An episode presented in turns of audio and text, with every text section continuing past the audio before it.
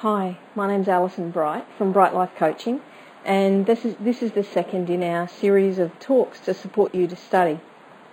Today I'll be talking about your decision to study and how you can know for sure if study's right for you and what to study if you decide to. So I'm guessing you're looking for something extra to add to your life. You might have a young family and you just want some mental stimulation and the Wiggles just don't cut it. You might want some security about when you go back into the workforce, knowing that you'll have a job or your, your skills will be up to date. Maybe you want to feel a sense of purpose right now. You know, raising a family is really purposeful, but at the end of the day, you can feel like you haven't achieved anything. And no one thanks you for stopping the house from getting trashed or keeping the kids alive, fed, and healthy. So, how would you know if study's right for you? It's true that study offers a greater flexibility than a part-time job does, and you would be the supreme manager of your time at home, only second in command, of course, to the kids and their needs. But you know, is study right for you, or would a part-time job be better?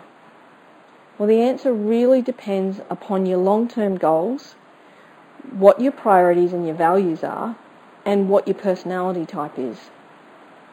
It sounds like a lot to consider, but it's really quite simply simple to work out.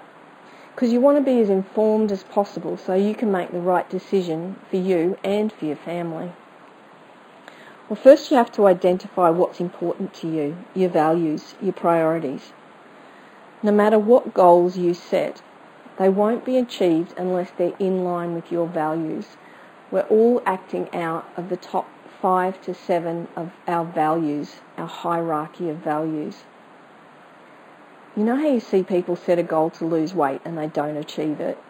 And then the doctor gives them a scare about heart disease or some other fatal threat. And then they can lose weight really easily. Well, that's because their value of health has moved up the scale and they're finally able to act on what they want. They didn't really want health until they got the scare. Once you have your values worked out, then you can set realistic goals that are in line with your values. To start with, I like to start with a bucket list. A bucket list is a, go- a list of goals that you would absolutely regret if you didn't achieve them this life. From this list, then you can work back backwards, writing 50 year goals, 10 year goals, 5 year goals. This is the way you can kind of make a start on making some realistic goals about whether to study or not, what to study, and when to study. You know, to also help clarify studies right for you, you might need to ask yourself a few questions. Like, what's your parenting style? How hands-on do you want to be? Will study fit in with your parenting style? Do you like learning and growing as a person? How much mental stimulation do you need?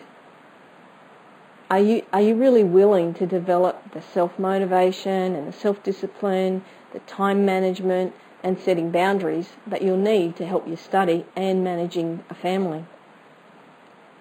Are you willing to value and honour yourself enough to be able to put your ambitions ahead of your family for at least some time of the day?